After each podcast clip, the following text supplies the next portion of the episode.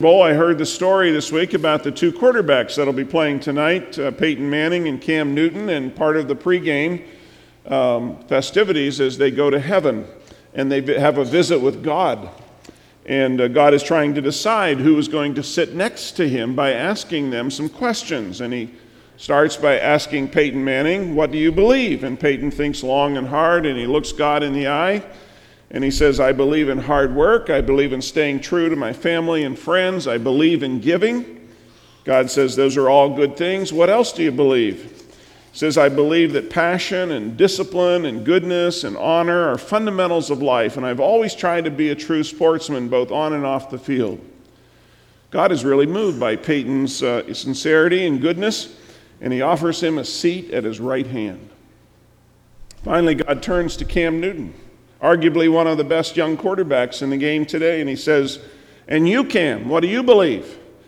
And Cam says, I believe you're in my seat. Just a little Super Bowl humor to get us going. Anyhow, let's talk about today. Today is the final message in this series that we've been doing called About Face, and we're talking about how we can change some things in our life so that we can have a clear conscience before God. And we've been saying over the last uh, five weeks that some of these issues are really pretty deep issues in our life. Things that we may want to change, like mending broken relationships and overcoming addictions and getting rid of shame and guilt that keeps us bound to the past, and even stopping being a self centered person. But here's the reality even when we discover the path toward change, it doesn't always mean that we take the path. Sometimes, actually, many times, we choose to stay on our own course. And that can be a dangerous and deadly uh, plan of action. According to the Bible, it leads us toward destruction. So, in today's message, we're going to learn some important facts that we can, how we can have a clear and free conscience before God and other people. And we're going to learn from the Apostle Paul in Ephesians chapter 5 uh, six steps of obedience that we can follow to help keep our conscience clear. But we're going to also share in Holy Communion today. Uh, but before we do all that, let's bow in prayer together, shall we? Holy God, so fill us with your steadfast love today that our hearts and our minds will be surrounded with your truth. Build us up as we worship you and nurture our faith so that we may bear good fruit for the kingdom of God. And it's by the authority and the power of Jesus Christ that we pray. Amen. It was the American poet Ogden Nash who wrote The only way to have happiness on this earth is to have a clear conscience or none at all. If we don't have a clear conscience, we're not going to be very happy. Our theme verse for this whole series has been the words of the apostle Paul in 1 Timothy chapter 1 verse 5 and I'd like for you to read it along with me again today. The purpose of my instruction is that all believers would be filled with love that comes from a pure heart, a clear conscience, and genuine faith. That's what it's all about. What I'd like to emphasize today is that a clear conscience gives us that kind of faith. The apostle Paul says in 2 Corinthians 1:12, we can say with confidence and a clear conscience that we have lived with a God-given holiness and sincerity in all of our dealings. See, a good conscience is also spoken of in 1 Peter chapter 3, and it's associated with the fact that we are good witnesses. Peter says that if someone asks you about your Christian hope, always be ready to explain it. But do this in a gentle and respectful way. Keep your conscience clear. Then, if people speak against you, they will be ashamed when they see what a good life you live because you belong to Christ. So, a good conscience is a powerful thing. There are really two lies that Satan tells us. The first lie is that if we commit just one sin, whether that's a big sin or a little sin, it really doesn't matter. And the second lie is now that we've messed up, might as well just go ahead and mess up our life good. In other words, sin some more. You see, a defiled conscience causes us to do things that continue to defile us. And that's why it's very important for us to keep our conscience clear. Because when we keep it clear, we want to stay within the moral lines, and we'll be very aware when we step over those lines. Our scripture today is found in the New Testament book of Ephesians, and we're going to talk about the topic of sin because it is sin that defiles our conscience. And above all, we want to keep our conscience clear. Ephesians chapter 5 verse 1 says, "Imitate God, therefore, in everything you do, because you are his dear children." I want to stop there just for a moment because the apostle Paul uses the word here imitate or mimic. We're, we're, we are to become imitators of God as his children. And the idea is that we belong to God, and it's our Heavenly Father. He is our Heavenly Father. And because we are partakers of God's nature, we have the DNA of our Heavenly Father in us. So there should be something within us that is like God, and we ought to be able to imitate Him. Now, of course, theologians make a distinction between the different at- attributes of God. There are some things that are called non communicable. These are attributes that belong only to God and can never possibly belong to us. And these are things like God is everywhere present, God is all powerful, God is all knowing. But there are other attributes that God can communicate to us, and the Apostle Paul lists a few of them that are available to us as we follow the example of our loving God. And the first characteristic of being like God is to be a forgiving person, because God in Christ forgave us. Ephesians 5, verse 2 Live a life filled with love, following the example of Christ. He loved us and offered himself as a sacrifice for us, a pleasing aroma to God. So, this is one of the characteristics um, of this kind of love. It is for a forgiving love. You'll notice, for example, in the last verses of chapter 4, verses 31 32, it says, Get rid of all bitterness and rage and anger and harsh words and slander, as well as all types of evil behavior. Instead, be kind to each other, tender hearted, forgiving one another, just as God through Christ has forgiven you. Now, in Luke's gospel, the sixth chapter, Jesus is talking about the Pharisees, and he's speaking to his disciples, and he makes something very clear. He says that we should be like our Heavenly Father. He says, Love your enemies, do good to those who hate you, bless those who curse you. Why would we do that? Because our Heavenly Father blesses those who are His and sometimes even those who aren't. The Bible says He sends rain on the just and the unjust. So, in light of that, if we want to be godlike, we need to even be praying for and loving our enemies because that's the way in which we demonstrate the love of God. God's love is, first of all, a forgiving kind of love. Now, the second uh, characteristic of being like God is to demonstrate sacrificial love. Ephesians 2 tells us that Jesus gave himself up for us and he became a sin offering. He became the offering that God accepted so that our sins could be forgiven. So, how can we be godly? How can we imitate God? Well, first of all, we strive for walking in love. But there's more to the text here, and it relates specifically to a defiled conscience and how to walk with a pure conscience. And here's what Paul says in verse 8 For once you were full of darkness, but now you have light from the Lord. So live as people of light. For this light within you produces only what is good and right and true. This is the second way in which we can be like God. God is light, and therefore the text of Scripture encourages us to walk in the light, even as God is in the light. Now, we must understand that the, what the Apostle Paul is talking about here is moral issues. And what he directly implies is that if we're not walking in the light, we are walking in moral and spiritual darkness.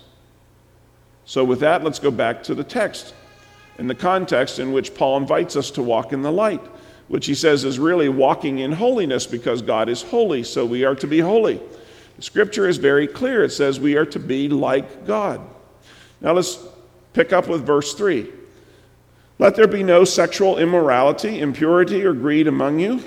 Such sins have no place among God's people.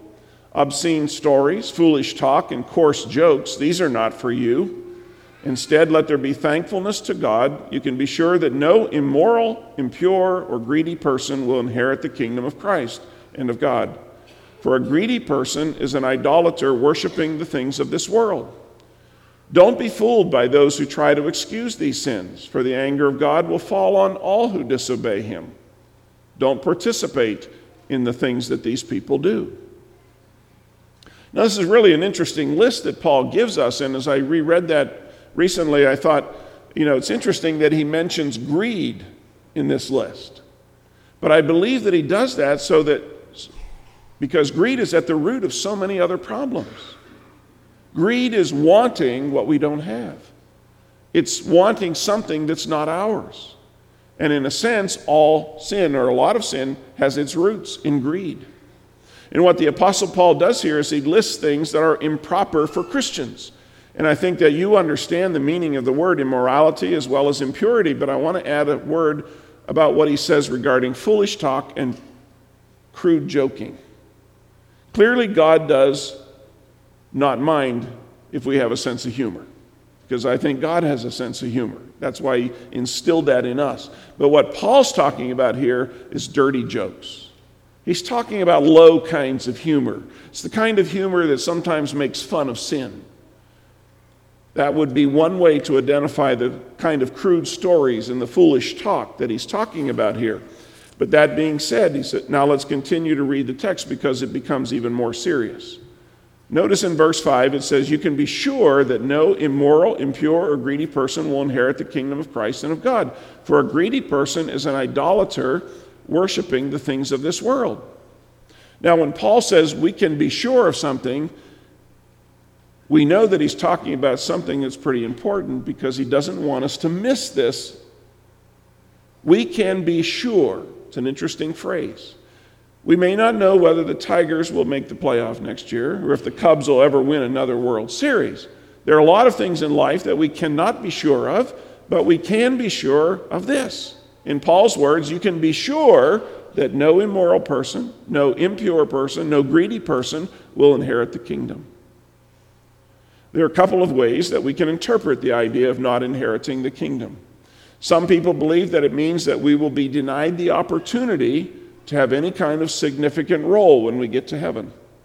We may get there, but we won't really inherit it. We'll not enjoy the benefits of it.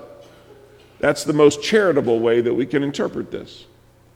Others strongly insist that what Paul means here is that we will not even enter the kingdom. In other words, we'll be lost forever. We'll not inherit the kingdom, we'll not be in heaven, we'll be lost for all of eternity if we think that we can practice these things, if we can make them part of our lifestyle, and at the same time get to heaven. So, what he's saying here is this is pretty serious stuff. And if these things are part of our lifestyle, and if we say, well, that's just who I am, if we're practicing immorality and impurity and all those things become part of our life and we don't deal with it and we don't fight it because we're simply going along with it, the text of Scripture says, be very careful because there will not be an inheritance for us in the kingdom. Now, if we think that this language is kind of upfront and serious, it is. But keep, keep reading. Paul says in verse 6 Don't be fooled by those who try to excuse these sins for the anger of God will fall on those who disobey him. In other words, don't be deceived by a bunch of empty words. In the, in the book, uh, The Making of an Atheist, which is subtitled How Immorality Leads to Unbelief, the writer concludes after a great deal of research that the reason why so many young people today who go to college lose their faith is not because of the intellectual arguments, he says those arguments aren't that strong, and the arguments for Christianity are compelling. But he says they lose their faith because they fall into the sin of immorality, and then they don't know what to do with that guilt. They don't know what to do with their situation, so they go back. And, and so it seems like going back to purity is an impossibility. They don't know where to park the guilt, so what they decide to do is plunge even more headlong into that lifestyle. They build their whole theology around it and they begin to say, well, I just don't even believe the Bible anymore.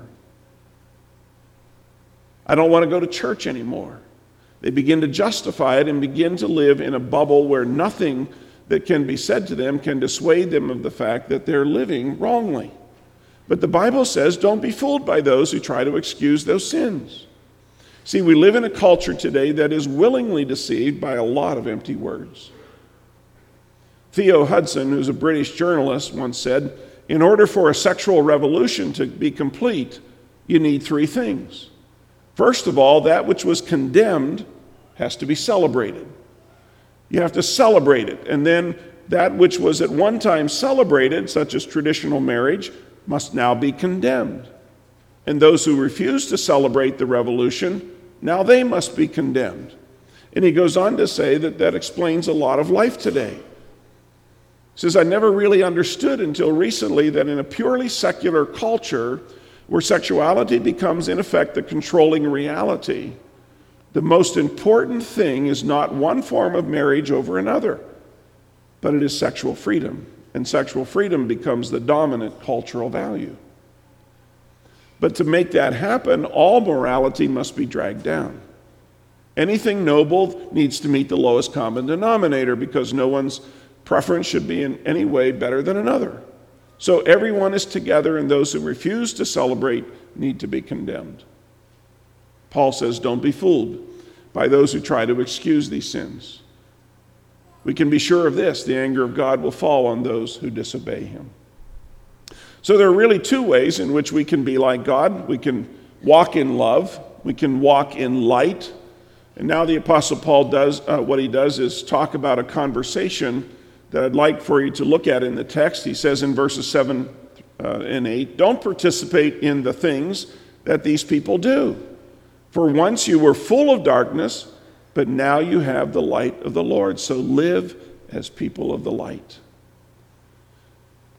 It's interesting when you look at the whole Bible. Back in the book of Isaiah, the Bible says the people walked in darkness.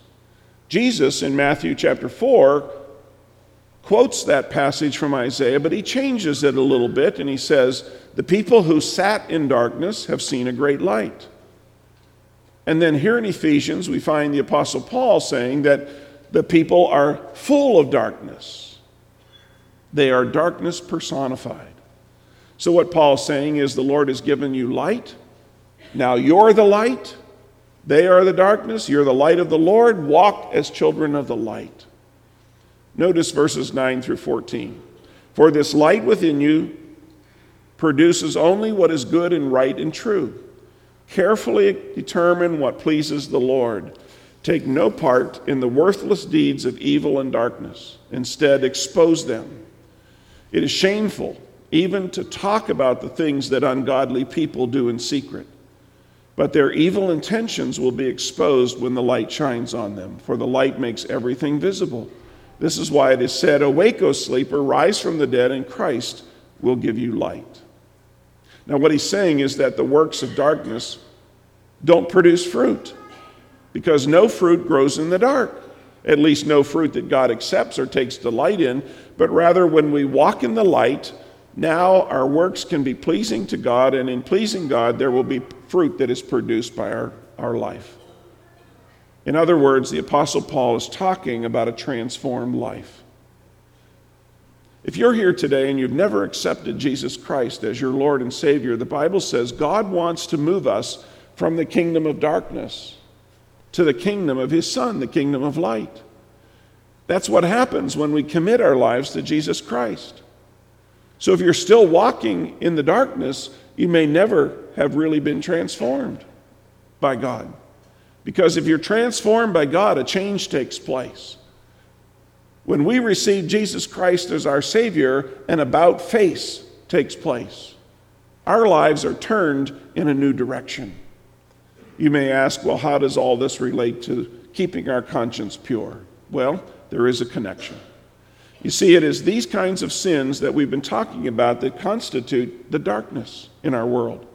And it's walking in darkness that pollutes the conscience because when we think of a clear conscience, we think of purity. We need to think of having been forgiven and cleansed by God and living in fellowship with God, and that's the way we keep our conscience clear. Well, before we leave Ephesians 5, there's a third way that the Apostle Paul uh, would want us to say that we are like God. And he says it in verses 15 through 20. So be careful how you live. Don't live like fools, but like those who are wise. Make the most of every opportunity in these evil days. Don't act thoughtlessly, but understand what the Lord wants you to do. Don't be drunk with wine because that will ruin your life. Instead, be filled with the Holy Spirit, singing psalms and hymns and spiritual songs among yourselves, and making music to the Lord in your hearts, and give thanks for everything to God the Father in the name of our Lord Jesus Christ. Now, in the original Greek, what that is implying, what the encouragement here is for us to redeem the time that we have. And I like that imagery. You know, every day, each of us has 1,440 minutes. And once those minutes are spent, we can never get them back. We can spend them in many different ways, but once they're gone, they're gone forever. And a new day starts. And so, what Paul's saying here is we need to learn how to use them wisely. We need to know how to redeem the time that we have. We have to carve out the time from our other commitments, out of our cluttered lives that some of us lead, out of our pressures that await us when we get to the office, out of the long list of things that we have to do this week. We have to carve out time. We have to redeem the time because the days are evil. And we are to be like God and walk in wisdom. We have to carve out time for God. So, what do we need to do to have a clear conscience? Well, let me just give you six quick steps to obedience. And ultimately, all that we do is done because of Jesus. God doesn't ask us to do anything that Jesus has not already done for us. So, walking in the light really involves constantly looking to Jesus to be in us what we are not. It's always a matter of faith. First of all, begin each day in the light. One of the things that we can all do is pray. Maybe before we even get out of bed in the morning, take a moment and give your day to God. You might say something like, God, today, glorify yourself in my life even if it's at my expense. And please show me if there's any sin that I need to confess, any darkness between me and you that needs to be taken care of before I begin this day. Beginning each day in the light, and you will be surprised how positively your life will be impacted. Secondly, recognize the darkness. You know, if you're watching a movie or a television show, and there's really darkness that's defiling your conscience, stop it. Walk away. Get away from it. Recognize it. If you're a believer, know that God wants to help you to retrain your conscience so that you can pick up on the darkness almost immediately rather than immersing yourself in that darkness. But we have to recognize it, and by God's grace, we need to turn away from it. The more we are alert to the fact that the Holy Spirit of God is grieved when we allow darkness into our life, the more willing we'll be to do something about it. Third, we need to confess our sins immediately. I'm talking mostly to Christ followers, but there are many people who just allow sins to build up, to stack up. Come to church on a Sunday morning and we think about confessing our sins, but then, you know, don't make much of an effort to do that because our mind, something in the back of our mind is saying, well, you know, I've blown it so badly. There's really no sense of trying to get come back to God. I'm just going to continue to live the way I'm living. Our defiled conscience continues to be defiled. It's important for us to confess our sins immediately when we recognize the darkness. Don't wait. The point is that we should live open before God continually confessing the darkness that comes into our mind and our heart and our spirit so that we can walk in fellowship with God. Fourth, commit yourself completely to God. Here I'm thinking of the book of James where it says, So humble yourselves before God, resist the devil, and he will flee from you. Come close to God, and God will come close to you. Wash your hands, you sinners, purify your hearts, for your loyalty is divided between God and the world. Let there be tears for what you've done. Let there be sorrow and deep grief. Let there be sadness instead of laughter and gloom instead of joy. Humble yourselves before the Lord, and he will lift you up in honor. Think about this. What is the point of entry in your life where the darkness gets in? What is the point of entry in your life where the darkness easily creeps in? We need to do whatever we need to do to no longer walk in the darkness so, and keep stumbling around in the same sin. Do whatever we need to do, pay whatever price we need to pay so that we might be submitted to God. Here's number five resist, resist the darkness triumphantly. James says, Humble yourselves before God, resist the devil, and he will flee from you. And I believe that if we do resist him, we need to stand on Scripture, and that's why it's important for us to know the Word of God. To stand on Scripture, even in the midst of temptation and struggles, even when we're feeling overwhelmed, we keep our mind on God and keep surrendering our life to Him. And then, six, keep on worshiping. I would suggest to you that it may be more important for us to worship God than to be obsessed with how to overcome our sins, because in the process of worshiping God, sin begins to lose its power. Learn to be a worshiper. Direct your attention away from your own issues and struggles uh, to, to give glory to God and live that way. And so you'll discover that that begins to change your mind and heart. It will change the way you process reality. It will help you access the power of God in your life as we worship. So that's what we need to do to keep our conscience clear. As a person thinks in their heart, the Bible says, so they are. Guard your heart, for out of it comes the issues of life. Don't let your conscience be darkened by sin.